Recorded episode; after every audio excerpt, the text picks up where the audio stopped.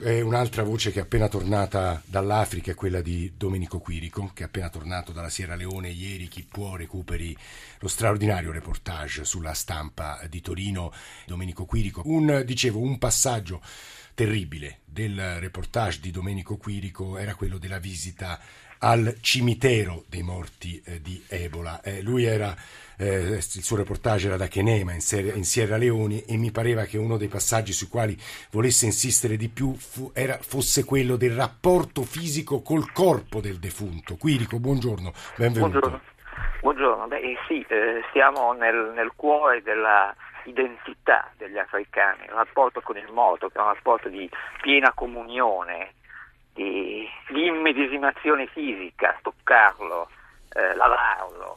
Eh, una delle abitudini è quella di aspergere i parenti o gli uomini o chi è venuto al funerale con l'acqua del lavaggio del corpo, addirittura alcuni lo bevono. Eh, in, questo, in questo rapporto così straordinario con la morte che noi abbiamo ahimè da tempo dimenticato, noi tendiamo a isolare il morto, portarlo via da noi, in qualche misura ce ne vergogniamo, qui in Africa è il contrario, è uno degli passaggi più terribili del diffondersi dell'epidemia, probabilmente l'epidemia si è allargata e ha galoppato anche attraverso queste abitudini del rapporto così stretto con chi, con il defunto.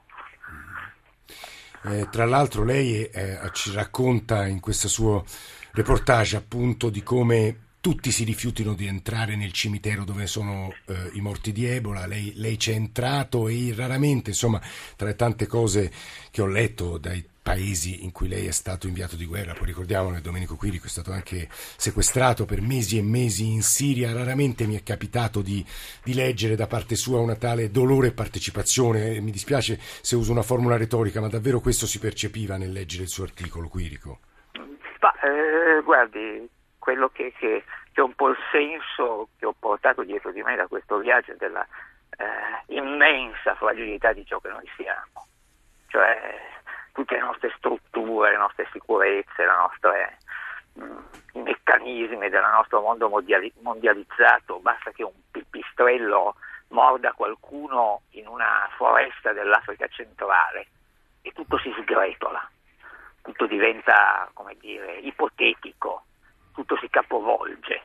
E la morte, il morbo, l'epidemia, il, la peste, eh, come dire, manzoniana o di Tucidide è lì, nella sua identità eterna, sconvolge le nostre società, capovolge le nostre abitudini, ci costringe ad avere paura dell'altro, a rifiutarlo, a non toccarlo, a rifugirne. Eh, questo, questo, è un, mo- un mondo quirico, eh, un mondo quirico che appare tutto minaccioso. Quirico, nel salutarla, io però una parola, capisco anche qui che rischia di essere retorica, parliamo sempre de, dell'individualismo dominante, ma a ricordare tutti i medici e gli infermieri che stanno morendo in questa, questi, questa eh. è la, la parte più straordinaria di questa storia, cioè gli eroi di Ebola.